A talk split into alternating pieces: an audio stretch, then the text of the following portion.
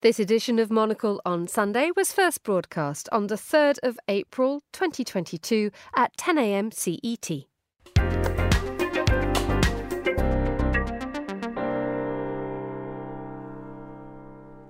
Ukraine is readying itself for a new assault on the east and south of the country. There have been Russian missile attacks on the port of Odessa.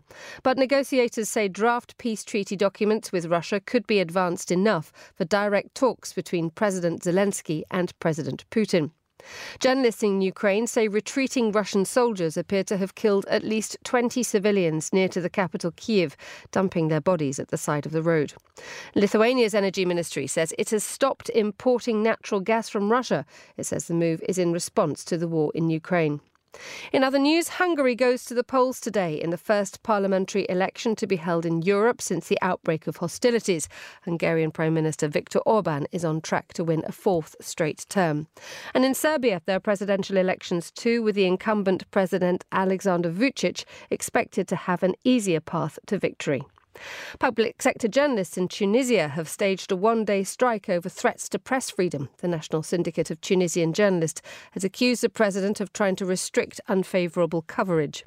And a camel has been crowned the most beautiful in Qatar but only after she underwent x rays to prove she hadn't been given cosmetic surgery. Mangia Gufran was declared the winner of the 202,000 euro prize at the Qatar Camel Festival. The competition took place after more than 40 camels were disqualified at the earlier Saudi Arabia beauty contest, where it was found they'd been given Botox, facelifts, and muscle boosting hormones to make their lips droopier and their humps more shapely. And those are the headlines on Monocle 24.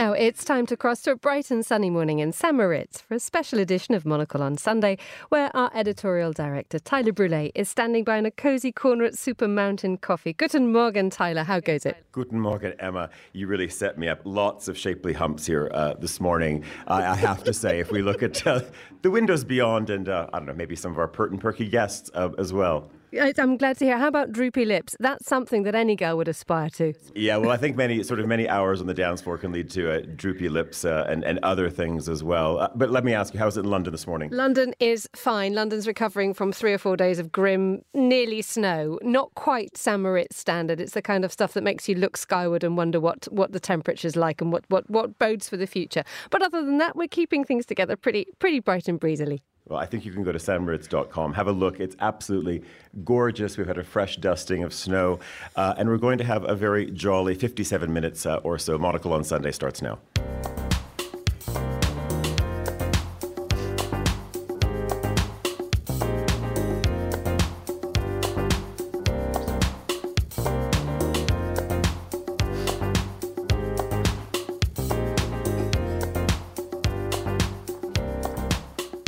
Good morning. You're listening to Monocle on Sunday with me, Tyler Brûlé, and some very special guests. We are live in St. Moritz today.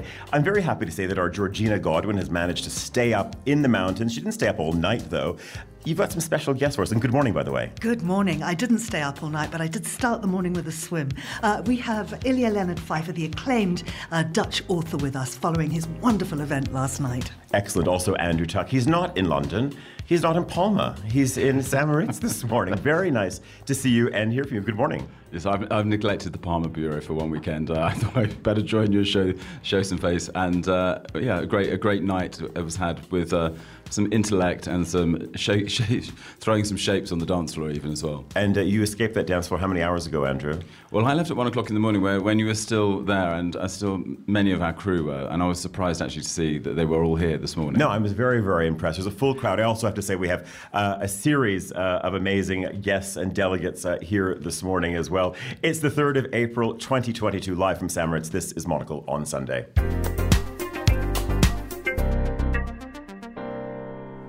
And good morning, uh, everyone. Georgina, very nice to see you. Uh, Andrew, great to have you uh, here as well. Uh, Georgina, maybe just uh, some thoughts and and reflections. At 24 hours ish into all of this, and you were teasing a little bit earlier, and we can talk about obviously the, the talk that we had last night, but maybe before that as well. Of course, you were you were around this microphone yesterday morning, and then there were sort of many hours in between, and there was a ski lift involved as well. Tyler, I it was just the most extraordinary experience, and many thanks to you because you held my hand. I'd never ever been on a ski lift before. Uh, that is obviously because I'm African and you don't get a lot of those in Zimbabwe. Uh, but I hadn't realised when you said come to lunch up the mountain that that actually involved a ski lift, and I it sort of started dawning on me as we got there, and I w- w- went into a panic. But you held my hand and put me on, and we just just sat there in silence as we glided up the mountain. I have to say, coming back down the mountain after several glasses of champagne, Hannah Grundy and I were uh, holding each other's hands in absolute terror. Can I just say, Georgina actually shouted as, the, as the, she was going up, I'm a virgin. At which point, all the shutters were opening in villas all, all, all over Suvretta, I, ha- I, have to say. uh, yes, she surprised some of the neighbours, but, but, but you made it, and, and, you, and you, you, you lost your well your your My ski, ski chair virginity. and that doesn't mean not, that the not, pole was misplaced.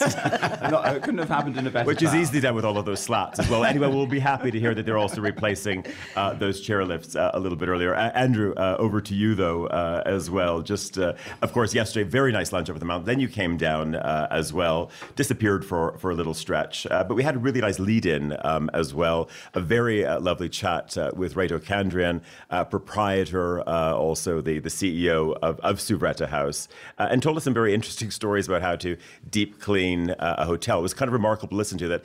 And and actually, what's interesting is this is the last day. This is the day that really most of the village uh, is going to to shut down. At least all of the grand hotels, uh, many of the lifts shut as well. But he was talking about how they just completely clear the hotel. There's a lot of shampooing involved as well. Yes, yeah, so you can't quite guess it. I've just left Suvretta House and everything seems to be calm and in order, but actually beyond 12 o'clock, it all begins to wind down very rapidly. And he said that the only way that they've discovered you can actually clean a hotel is to take everything out. So he said in a couple of weeks' time, when he comes to do meetings at the hotel, there literally isn't a chair left anywhere on the ground floor. Every single thing is taken out. And they've discovered that's the only way that you can thoroughly clean every carpet. But the other story I love that he told us, which is you get this sense of how a grand hotel operates, is that many of the people who come here they live in, in sunnier places. Maybe they live in Brazil. So when they, they leave, they don't take anything with them. They just leave all their nice cashmere, all their ski wear. It's boxed up. But before they box it up, they take photographs of where everything was hung. So when you come back, maybe it's two years later, five years later, you open the, the wardrobe and everything is exactly as you left it. So they know how to recreate how you like the room. I hope you didn't take any pictures of the room before I left this morning. well, I was going to say as well, if you're also one of those families that hasn't come back for seven years, you're going to be slightly, you know, maybe out of fashion because the trousers are going to be a little bit too wide or too cropped or whatever it may be. So they'll sort of, you know, they'll know that you haven't been around. But I said maybe that's the reason why they have tracht in the mountains, and that's why you know, you have a lot of people sort of wearing Loden and timeless styles. It doesn't matter when you come back and empty your wardrobe and have it uh, rehung in your room. Uh, yes, I think if he, he re- rehung my room, there was like some half-eaten chocolate on the table, and uh, there was there was definitely a, a, towel abandoned here and there, uh, which I'd promised not to do. But anyway, we'll see if he recreates it in a couple of years' time. If you're just joining us, it's uh, just gone 10, almost 10 past 10 uh, here in St. Moritz. You're listening to a very special edition of Monocle on Sunday. Andrew, should we start uh, with you? Uh, maybe just a little uh, kick through the newspapers, what you've seen, what's leading the headlines this side of the channel or, or elsewhere? Normally, the London papers are your beat, uh, but what, what have you seen this morning? All the Mallorca Daily News. Yeah. Uh, no, let's uh, spread our wings. So the FT is, is leading on the fact that a, a big rally yesterday, um, uh, Macron said, look, you need to come out and vote. This is one of those moments where people are hesitant. They think that things are going to probably go my way. They may not. You should come out and vote because this could be like Brexit. This could be a moment of extremism don't allow that to happen. So he obviously has his eye on Marine Le Pen, who's who's most likely to be uh, standing against him in the runoff. Now, most of the polls say that he will clear in the first rounds, probably about 25, 26 percent of the vote. But it's just how how tight it is, and if it doesn't look good, if Marine Le Pen comes in like 21 percent or something, then he's going to be a, a little bit on the back foot going into the second round the left wing uh, candidate, uh, candidate Mélenchon is doing pretty well, but still only up around 15%. So that's the, that's the, the view of the FT on that. And as we're saying, the other the other big story is going to be what happens in, in Hungary. We had uh, Viktor Orban looking pretty much a, a shoe in, but now there's a, a pretty united uh, alliance of opposition parties against him. And while most people think he, he will get through, he's been again caught out by what the fast-moving events in Ukraine because it does look as though his his close alliance and his his support of Putin, where he was, he was in Moscow even at the beginning of February, may actually pay, uh, play against him. There's also the NZZ is leading on a story today. The headline is France's Brigitte Bardot and topless bathing, not veils and burkinis. Um, and basically, the story is saying French President Macron, just echoing what you're saying, is re-election seems likely, but also one in three French people want to vote for a candidate from the extreme right. And they have a, um, it really, it's probably a four or 5,000 word article dissecting this and really saying that is not how we sort of look at maybe the loony right sometimes, but it's going to the heartland of France, going to the major cities and talking to 20 and 21 year olds as well who are saying that, no, I, I want to go for Le Pen. And, and actually, it's actually very much a celebration of, of Zemmour as well. Georgina, anything uh, from you? Uh, just, just in the last few minutes, Pakistan's parliament's dismissed the no confidence motion against Pres- uh, Prime Minister Imran Khan. They say that's due to foreign interference uh, and that, that it went against Article 5 of the Constitution. Uh, so, actually, what Khan has done is he's advised the president to dissolve parliament and call for fresh elections. So, this is going to be very interesting, particularly given Pakistan's relationship with Afghanistan uh, and, and further afield. This is an interesting one. this is also out of the the, Zürcher Zeitung, the, the NZZ, this morning. Uh, the, the headline is Thanks but No Thanks. This is Brexit is making school trips and language stays in England a luxury. It said Britain's entry rules are driving up the cost of school trips. Organisers and language schools are worried about restarting uh, after the corona crisis. Andrew, do you think this is one of these many stories that is starting to come home to roost as well? Because we had sort of the fresh days of, of Brexit, what that meant. And now you have the world opening up. So on one side, you, you, you're reading stories about problems at airports, etc. But now this is a really a critical moment uh, when, and this is a huge part, of course, of, of the UK economy, which has been English language education. So, do we start to see we move into a bit of a season of reckoning right now? I think there's lots of places that are still going to suffer a little bit from the the money they make from education from incoming students. You know, Australia was very slow to open up. It used to be a huge source of income for them where people will, will go and where the complexity of where you can go is, is, is going to be a big challenge. And the UK is going to lose out on many things, but certainly the education thing seems to be alarming. And just one tiny thing to pick up on that news headline about Lithuania cutting off uh, its, its, its, imports of, of um, energy supplies from, from Russia. It's interesting how maverick Lithuania is, is proving because also on the on the, the, the, issue with China, they have a spat with China at the moment because they've allowed Taiwan to open a representative office in in, in, in Lithuania and use the title Taiwan, which has caused a, a big diplomatic fallout there. So it, it's interesting. And we should say also it's a story that we were on almost from the get go as yes. well. Yes, uh, and our Ed Stocker has been up to, to meet the foreign minister. So it's interesting how uh, how plucky the, the, the Baltic nations continue to be even in these testing times. Georgina, anything else uh, from you before we go? Uh, well, the Sunday Times is reporting uh, the headline is Is the Biden show on the blink? And it says that the Democrats have a Joe Biden problem, that they may not be saying it out loud or speculating openly about who their next candidate might be. But the consensus growing within the party is that he is perhaps increasingly gaffe prone, he's elderly, uh, and that simply not fit to run for a second term in office. I mean, by the end of that, he would be 86 years old. So one can understand why that might not be a possibility. But who on earth is going to fill those shoes? Uh, Kamala Harris not popular at the moment. Yeah, and maybe a, whole other program to dissect that. It's uh, just coming up to quarter past the hour here in St. Moritz. We're going to go away for a very short break. When we come back, uh, we will be talking to the author Ilja Leonard Pfeijffer. You're listening to Monocle on Sunday. Back in a moment. The Foreign Desk is Monocle 24's weekly global affairs program. We tackle the world's biggest news stories as well as those left untold. If actually you speak to the ordinary people, their aspirations is for a unified country, whether you talk to business people, to school teachers, to market traders, and so on and so forth, across the board, is they want to see their country recreated as it was only this time as a democratic, accountable system. Our expert guests offer in depth analysis and first hand experience. One of the Ebola treatment centres I went to had been burned down by a community that were very resentful and frightened of Ebola, and they still have a bunker in the middle.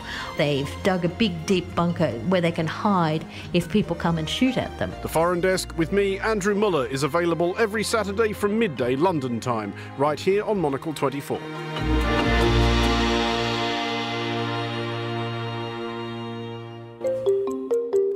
Monocle's April issue features our 2022 retail survey, where we celebrate the brands and people reviving our high streets, keeping communities strong, and reminding people of the power of coming together. Also, in this issue, we take a road trip across southern France to gauge the mood of the nation as the presidential elections loom. We also visit Fiat's factory in Turin as the company's CEO, Olivier Francois, races towards an electric future. Then we take you to America's oldest independent art school. Head to the skies of Montana, where raging wildfires mean aerial firefighting businesses are soaring, and we drop in on the city behind Turkey's global rise in the furniture trade. Order your copy of Monocle's April issue today, or subscribe to get instant access online.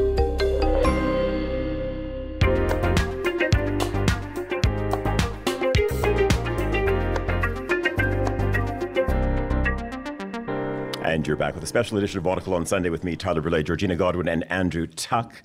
Uh, I am very happy to say as well that uh, we are joined by the author Ilja Leonard Pfeijffer, uh, author of the Grand Hotel Europa. He's become a bit of a, a mainstay uh, already amongst the group uh, over the last uh, 24 hours or so. Good morning. Very nice to Good see you. Good morning. Very nice to be here. You were up on stage yesterday, or on, maybe you were in a comfy armchair in in the, the Stuva of, of Suvretta House. And Georgina, you, you spent a bit of time uh, with uh, Ilja in uh, Genoa doing a, a, great reportage. Maybe, maybe set the scene for us a little bit and maybe how this book sort of came to us as well. Well, I mean, actually, we have to thank you for alerting us to it because I think a lot of your German speaking and Dutch speaking friends uh, kept saying to you, look, there's this amazing book out there, but it wasn't in English. And you said to me, what do we know about this? And I tracked down the publisher and said, look, I, I need to see this book in English. And he said, well, I'm sorry, it's not coming out for several months yet. And I said, well, I have to see it because in the background I've got Tyler going, get me the book, get me the book. uh, and eventually there was a sort of a, a bit of bribery involved, I think. uh, but they did send me uh, the, the first edit in English, which I read, and I was absolutely blown away by it. I can see why it was a bestseller in, in, uh, in Europe. Uh, and uh, then the dialogue started with Ilja trying to, to set it up so that I could go and meet him in, in Genoa, which is where he lives now. And honestly, his, his book before Grand Hotel Europa is called La Superba, and it's all about Genoa. Being in the middle of Genoa with the man who has written the ultimate guide to Genoa is extraordinary. And we sat in the cafe in which he had written the book uh, and talked about the city and its history and how much that, that actually plays into the history of Europe and indeed the future of Europe, which is really what Grand Hotel Europa is all about. So maybe again, let's uh, let's go back to these images that I've seen of you, um, and yeah, I guess I'm sort of, I'm curious, maybe also from from your side uh, as well, a follow-on from La Superba what what you've been looking to to unpack at this and this book coming out at a very remarkable time as well. Yes, well, originally, of course, it was published in Dutch at the end of 2018, uh, which were quite different times indeed. Uh, actually, the English publisher postponed it uh, after the pandemic. Uh, but uh, I think, uh, actually, I fear that it is as relevant as ever. Uh, talking about uh, Europe uh, and European identity in times of globalization. Having said that, it is it is not an essay, it's a novel. So it is all uh, in the form of a story, in the form of a thrilling love story, I wish to underline. And uh, no, and, I, am absolutely thrilled now that it's coming out in the, in the UK. I'm quite, I'm quite sure that it will be as big a bestseller in the UK as it is everywhere else, because as you say, it's so relevant to our times right now. Uh, and talking very much about what the European identity is, and you spend a lot of time unpacking that. There's no easy answer, though, is there? No, but perhaps it's not even uh, my task to provide easy answers. As a novelist, uh, perhaps uh, the first thing I have to do is ask a couple of very good questions. Uh, by telling a story and showing the thing from different perspectives. But when you talk about European identity, I think that we can all agree that it has a lot to do with our relationship uh, with the past. Um, the past is everywhere in Europe. We're surrounded by the past. And our relationship with it defines uh, greater part of our identity, I think. Mm-hmm. And I mean, the book has got a lot of humour in it. For, for instance, I, I, don't know how many of our live audience here have had a chance to flick through it yet, but it can't have escaped your notice that there is a chapter headed uh, Furry Pussy uh, Porn Shoes. you keep talking about that one. That's really your favourite, isn't it? just, be, just be grateful she didn't shout that when she was going up on the lift. uh, no, but there is a lot of humour in it, and there's also a lot of art and art history because, of course, your your partner Stella is an art historian. And I just want to sort of uh, to sidetrack here a little bit to say that I went to your apartment in Genoa, which is on the main square, uh, and it's absolutely beautiful. It's in a palazzo, and you've designed it incredibly, or, or Stella has. It's full of 19th century artwork. Uh, just tell us a little bit more about it. Well, it's actually a bit older than 19th century, but anyway, no, we, we have been very lucky. Uh, we could buy this amazing uh, apartment opposite to the cathedral, the Cathedral of Genoa. But of course, that imposes obligations to the way you uh, you you furnish it. No, you cannot. Uh, I couldn't put up my Star Trek posters there, so we um, we are enjoying ourselves. Um, with some antiques and that kind of thing. Yeah. And you have a, a, replica of a statue that was actually in the dining hall of the first class lounge of the Titanic. Yeah, that's wonderful, isn't it? That's the. Uh, it's actually a, a, very famous Greek statue of uh, the Greek goddess at Artemis. Uh, and this very same, well, there are many replicas of it, but the very same bronze replica was uh, on the fireplace of the first class lounge of the Titanic. And actually, when they found the wreckage, it was the first thing they saw. There was this statue that was undamaged. It was there on. Um, the bottom of the ocean, and that was actually the first clue they had that they found the Titanic extraordinary stuff. Mm. And just one thing before we leave that, that experience in, in Genoa, uh, you and I were wandering around all the places that you'd written about and everything. Uh, and Ilja, for those of you that can't actually see him, is a very imposing figure. Uh, and we were standing there just chatting in the main square, and the Amazon guy walked past and went, Oh, there you are, and handed him his mail. you were quite impressed by that, but actually, that's actually quite normal. yeah. It also happens that I am different parts of the city, and uh, the mailman is delivering something for Stella. Yeah, no, they know us. uh, and can I ask you about it? Because we, we we've been quizzing you a lot about what this says about Europe, your book. But just on that, you know, you you told this rather romantic story of you going to Genoa, ending up there because you, you left on bicycle from, from the Netherlands, and you ended up in the eh, finally in the city, and you thought you'd linger, and you you've stayed there many years. Your love story is in the city you obviously have a, a, passion for for Genoa and for its history and for what it represents. Do you think you could not have written this book if you had stayed put in, in the Netherlands? Is it very much the book of a man who did found, find love and did find a, new city to have as a partner as well in life? No, that's absolutely true. I, I've fallen in love twice with Genoa, first with the city and then with Stella. So the, every, every time there are more reasons to, uh, to be happy in Genoa. And it's absolutely certain that, uh, that I couldn't have written that book when, when I uh, when I'd left, when I, when I hadn't left uh, the Netherlands. But that's not only because of the love I found in Genoa, but it's also because Italy opened my eyes to a lot of phenomena that are going on right now in Europe. Um, Italy is actually an avant garde country. Many things are happening first in Italy. And uh, one of the things, one of the themes that started to interest me very profoundly when I arrived in Italy is this uh, situation about mi- migration. Uh, which was the main subject of the book La Superba. And uh, in Grand Hotel Europa, there is uh, another effect of globalization, uh, namely mass tourism. And all that is much more visible in Italy than elsewhere in Europe. So, actually, being in Italy also uh, made me more aware of developments that are relevant to Europe today. And you were talking about how Italy is first in many things. And of course, the port of Genoa, being the biggest port at the time uh, during the bubonic plague, was the first place to, to, to, actually succumb to the plague. And then we, we fast forward to the, the current pandemic. And of course, just just down the road, the, the nearest airport, the first place again where the plague or the pandemic exactly. came to Europe. Yes, exactly. Yes, in the 14th century, it was the place where the plague uh, entered Europe. And uh, two years ago, it was, um, well, the modern equivalent of the port of Genoa would be uh, uh Malpensa Airport of Milan. And yeah, I was in the midst of that two years ago. Mm, and very much, but you also then went on to talk about the economy of, of Italy and how that might be a, game changer and a place for Europe to look to, in that that old style economy, the way we do business, heavy industry and so on, just isn't relevant anymore.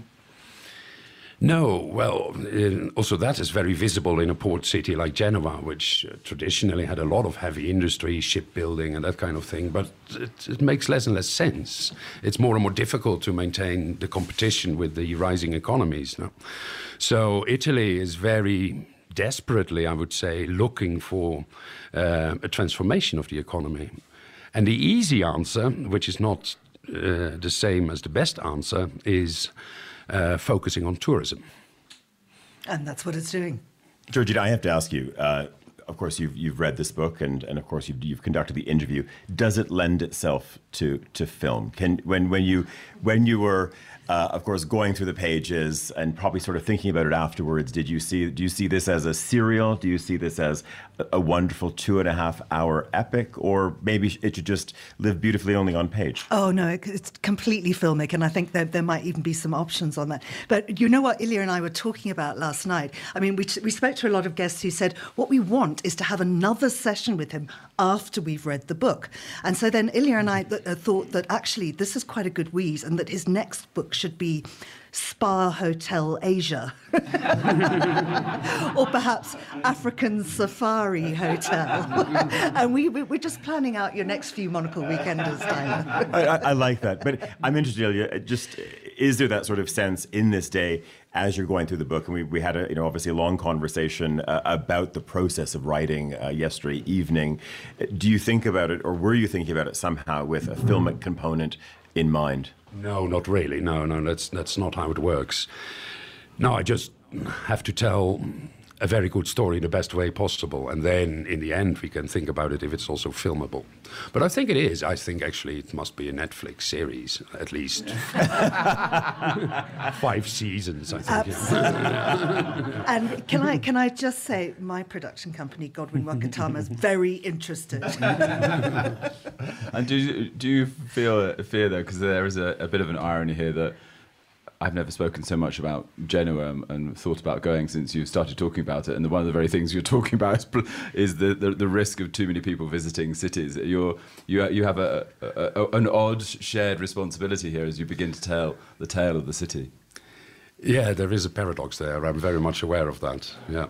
okay. being a tourist, yeah, as you pointed out, different from being a traveller. Yeah, well, that's my, my favorite paradox about tourism. The tourists are always the others. We are never tourists, of course. Absolutely not. And we're going to have to leave it there. Ilja Leonard for very good uh, to, of course, have you around the microphone. The book is out officially in the English language when? I mean, we've got, of course, we've got advanced copies up here in our yeah. mountain layer, but out when, Georgia? I think it's coming out in about two weeks' time. And then also in our, uh, the latest edition of Monocle magazine, also out in a couple of weeks. Exactly, in two weeks' time. Uh, we have a, a, wonderful interview with Ilja with uh, photographs uh, of him in, in Genoa. Uh, and then there's also a, an episode of Meet the Writers coming out at the same time in which we, we uh, recorded a conversation actually wandering around the streets of Genoa. So you've got all the church bells and all the wonderful sounds uh, in, in that interview. Grazie mille, danke Very good to see you. Grazie a voi. Uh, it is uh, just coming up to uh, 10.30 uh, here in, uh, in, not in Zurich, in St. Moritz actually. Uh, 9.30 uh, back in London. Emma Nelson is there with the news headlines. Thank you very much indeed, Tyler. Ukraine is readying itself for a new assault on the east and south of the country. There have been Russian missile attacks on the port of Odessa.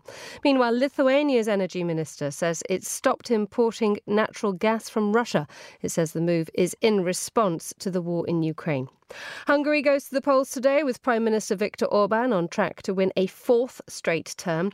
And in Serbia, there are presidential elections too, with the incumbent President Alexander Vucic expected to have an easier path to victory. And a farmer in South Africa has developed a new flavour of goat cheese. The discovery came after his herd of goats broke through a fence and devoured a neighbouring field full of two hectares of medicinal marijuana. The goats were discovered just before their afternoon milking, either snoozing or moving at half their usual sprightly pace. And those are the headlines. Back to you, Tyler, in St. Thanks very much, uh, Emma. I do have to ask you mm-hmm. uh, when, when, we think about uh, Grand Hotel Europa uh, as as a book, what, does sort of conjure up any images uh, for you uh, listening to that?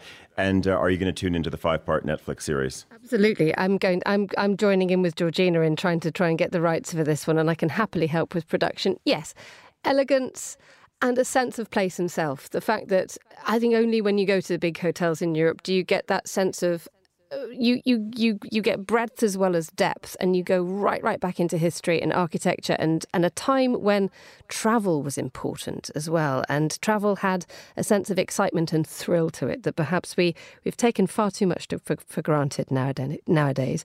And I don't mind faded grandeur as long as it's elegant faded grandeur. Would that be the right kind of kind of spirit that we're trying to enact here? Yeah, I think so. It sort of certainly sets uh, the opening scene probably uh, for the for the title sequence. Uh, Emma Nelson back in London. Thanks very much uh, for that.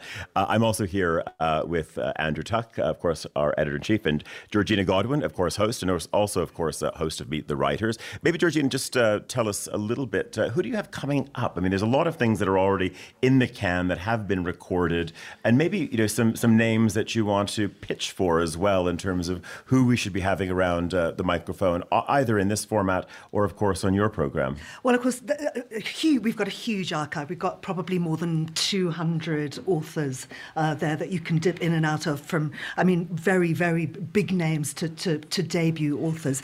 Uh, but uh, one of the ones that's coming up uh, very shortly, and in fact, I've done him before, but things have moved on, uh, is Andrei Kurkov, who is Ukraine's foremost novelist. He wrote Death and the Penguin and Grey Bees, which is all about a, a mild mannered beekeeper who goes off to the Donbass, uh, but of course incredibly relevant right now.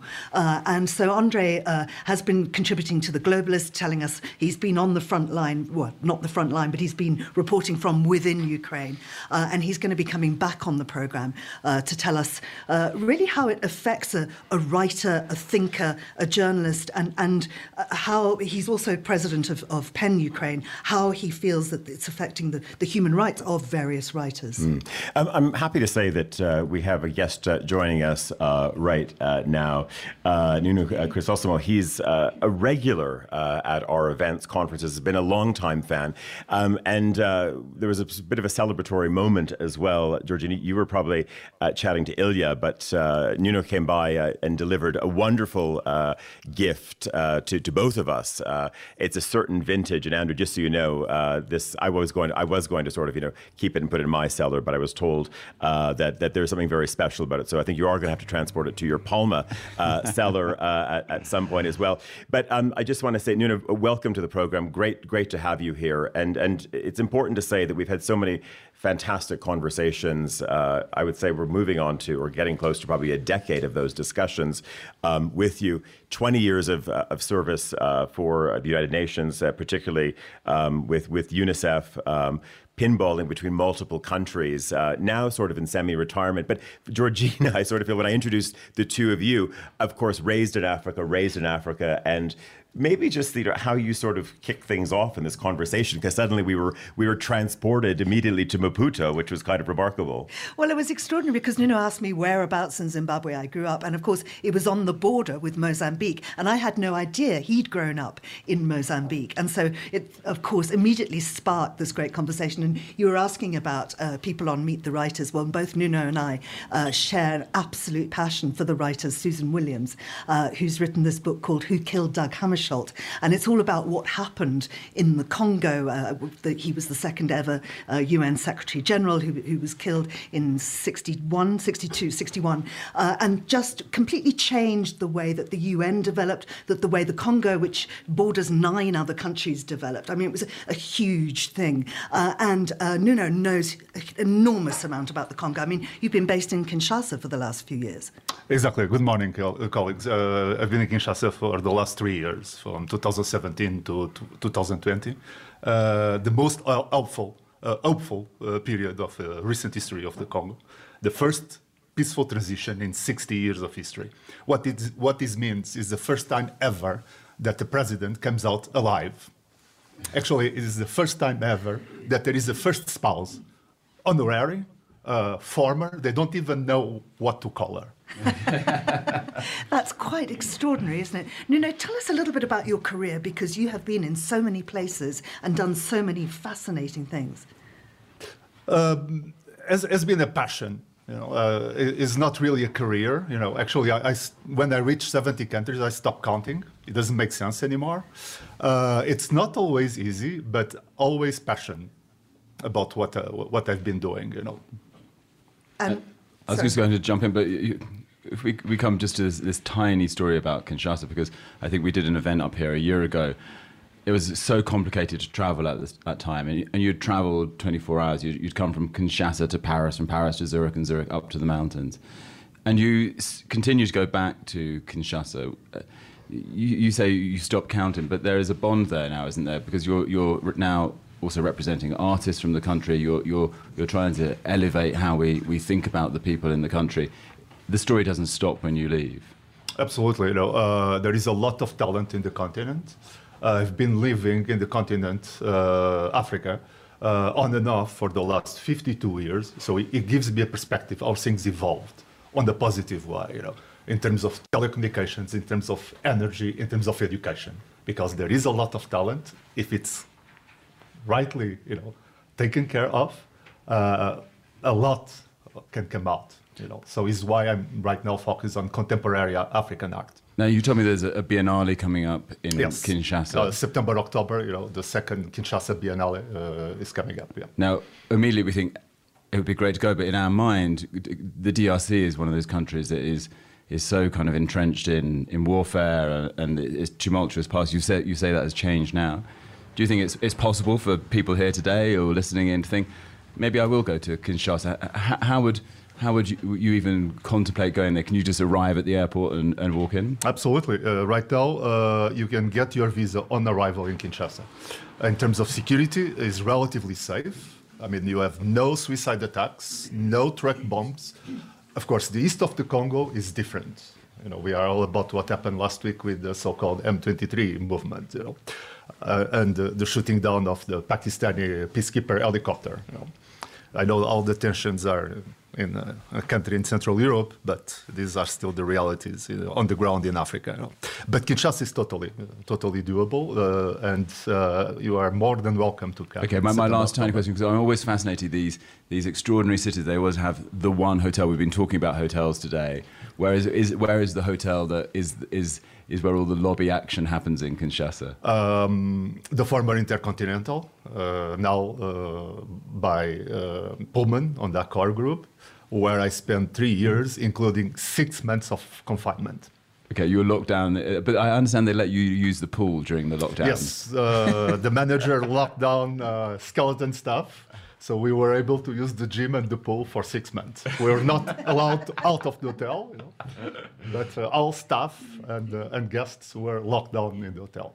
You know, I want to ask you, you're, you're maybe a book, maybe a maybe a book maybe a as book. well. There's a couple of people who can help you on that here. Uh, you, you, mentioned obviously uh, of course, in referencing the, the current conflict in the Ukraine. Um, as part of your uh, semi retirement, uh, one side, of course, uh, being in the world of African contemporary art, uh, but also still um, in the humanitarian field as well. You've been out in Poland uh, recently. Maybe just tell us a little bit about uh, what you've witnessed and, and also your, your role in this time. sure yes, I, have been, you know, mentoring, helping uh, a, a, colleague, you know, with a French non-governmental organization operating in Poland. In one word, a lot of generosity. I've known Poland since 1989 uh, is probably one of the most generous people in the continent. So uh, the first phase, you know, the first few weeks of this conflict, you know, the welcoming of the, the Polish people, uh, faith-based organizations, civic organizations. You know, uh, just to give you a sense, the first few weeks, the emergency housing in Poland was empty because everybody, absolutely everybody, it's not the case anymore because they reached two million people displaced, you know, inside Poland. You know, but absolutely everybody at that time was staying with families. So it gives you a sense what a society we are talking about. And when you look at this right now, because we, we had an event, we were uh, touring the Nordics uh, last week. It was interesting coming across various readers, and and uh, one of our Polish readers came up and said, "You know, we we you know when I look at the coverage, uh, the Western media, it becomes." As often as the case with coverage, it becomes so simplified. And she said, I'm wondering when we're going to get to a, a point where people also talk about actually, it's not a very easy relationship historically between the Ukraine and Poland. Uh, she said there are some rather tragic stories, also how we look across as Poles at our at our neighbors.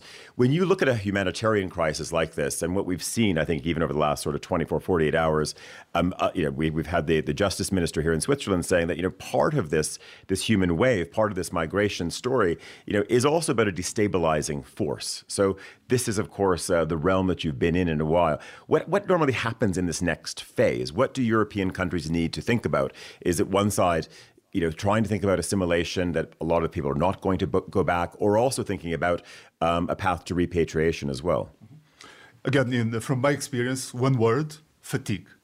Donor fatigue. You know, uh, can you imagine uh, uh housing a refugee family in your apartment? Oh, doesn't matter how big or small it is.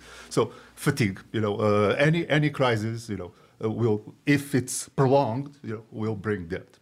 I was sitting next to someone at dinner last night. I won't say their name, but I think I believe they're even here now.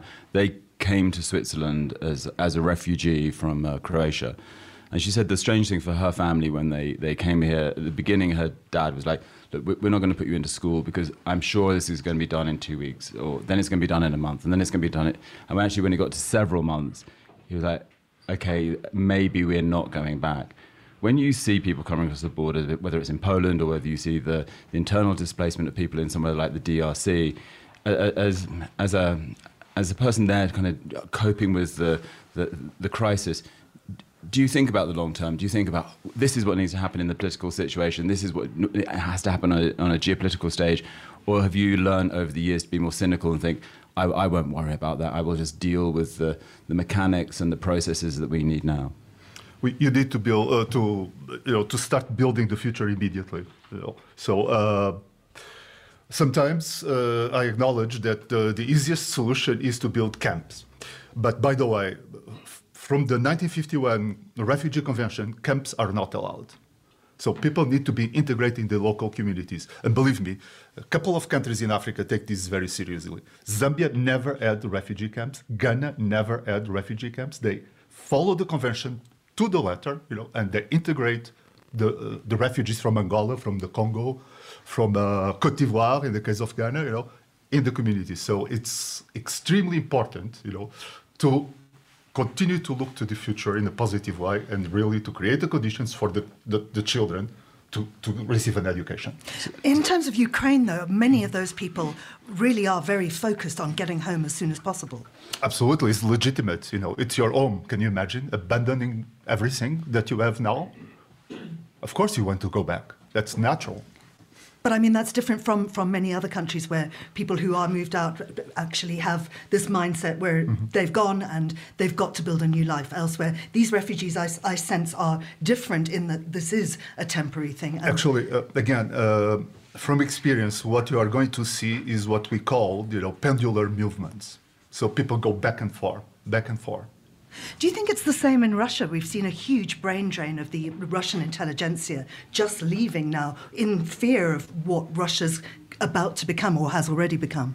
You know, uh, from Russia, I cannot really. Uh, mention anything because I've not been there recently, but uh, uh I guess yeah, it's natural. You know, uh, unfortunately, the UN system does not have an office in, in Russia since 2010. UNICEF was the last agency to be asked to leave and we were never able to, to return. You know, we are in Belarus, but we are not in Russia. Uh, on a more positive note, perhaps the the artists you're representing. Let's just quickly dive into this because maybe our listeners are imagining you're you're bringing some craft work nicely from the, the Congo or something. We're talking about you representing people at top level galleries and people who had had no global exposure at all now commanding tens and tens of thousands of dollars for each individual piece. Tell us how, how you've managed to bring artists into this into this globalized, really you know, powerful art well, art market. No, first of all, is the talent that we were talking about, you know, just a few minutes ago, you know, and then, you know, yes, I acknowledge that people say that I have an eye for certain, you know, talent, you know. So that could explain, you know, uh, yeah. we, we, want to see uh, but, of the walls in your houses.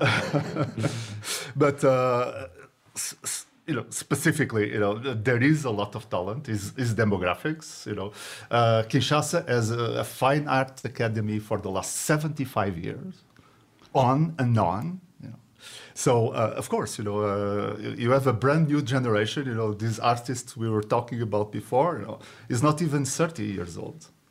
I just want to maybe do a poll. I mean, you've done such a good job. As much as we've had uh, of course, Genoa uh, sold this morning as well. And what if there's going to be a monocle weekender in Kinshasa? I mean, as long as you can sort of, you know, uh, we can work with the right security people um, as well. Anyone up for going uh, to Kinshasa? Yes. Okay, we've got we've got a we've got a full show, showing of hands uh, here.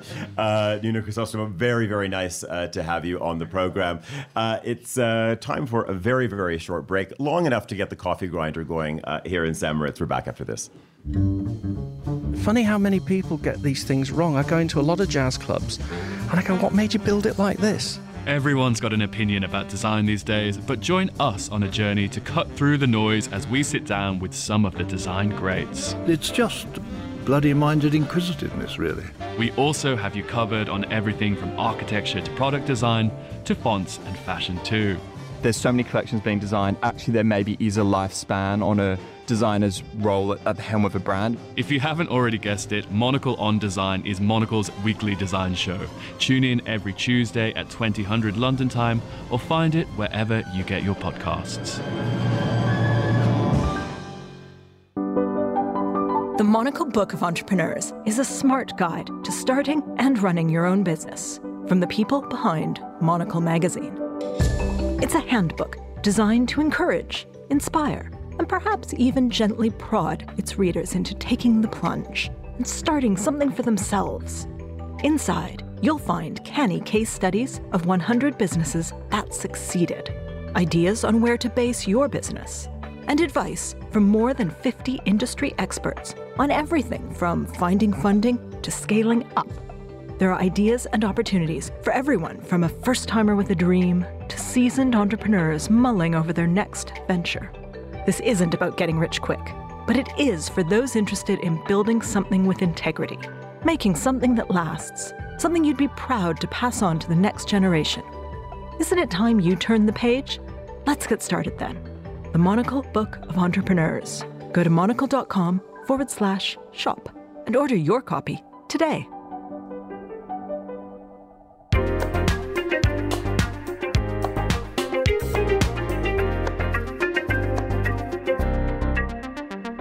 You're back with Monocle on Sunday with me, Tyler Brûlé. Georgina Godwin is also here, and Andrew Tuck. It's uh, just gone at 9:48. Uh, if you're listening in Porto, it's uh, 10:48 here in St. Moritz. It's 12:48 uh, if you're listening in Dubai. Now, we uh, just came off the back, Andrew, it was interesting just off the back of this discussion about uh, the world uh, of art and what might be on, on Nuno's walls. And Georgina, I'm always sort of fascinated. It was, it was amazing to sort of watch you sort of light up. Um, and when you talk to someone uh, who you were sharing a, a common border with uh, as well, growing up uh, in, in, Africa with, this sort of this, this sort of delight and this sort of sense of, of hope. I mean, knowing that obviously all of the conflicts and all of the issues and, and, and, leadership problems that continue to rage as well. Absolutely. I mean, and particularly for me, I, I think you know, I'm, Zimbabwe made me an enemy of the state, so I can't actually ever go home again. So meeting people like that. Though I do sort of have fantasies of what you, you know, if you did sneak into the country, you know, what you sort of you know, might get dressed up as.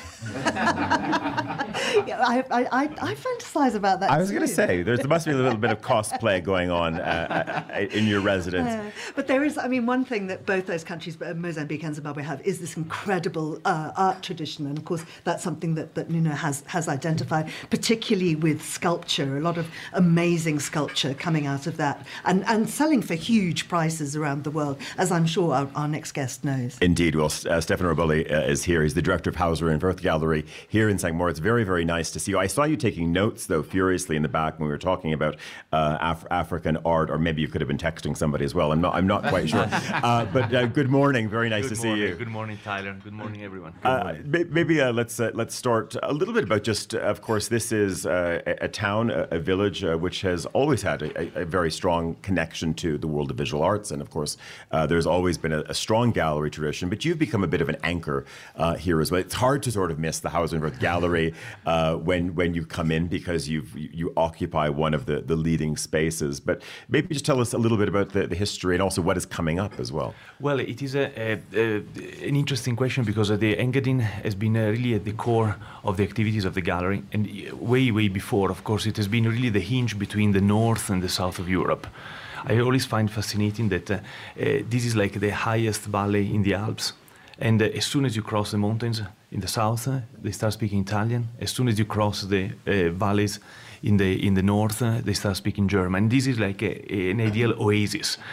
Is a, a natural platform from where you can really uh, look at Europe uh, with a, a critical distance, and this is the reason I believe why many artists always found uh, inspiration uh, in the Engadin, and the tradition has been going on for hundreds of years. I mean, from uh, Nietzsche Thomas Mann, and recently even Gerhard Richter, Julian Schnabel. There is an extraordinary tradition of art and, and, and culture. I recently discovered that Hitchcock conceived the birds here in St. Moritz uh, while uh, in the palace. So even the tradition with cinema is quite uh, rooted. And uh, of course, the gallery is a Swiss gallery.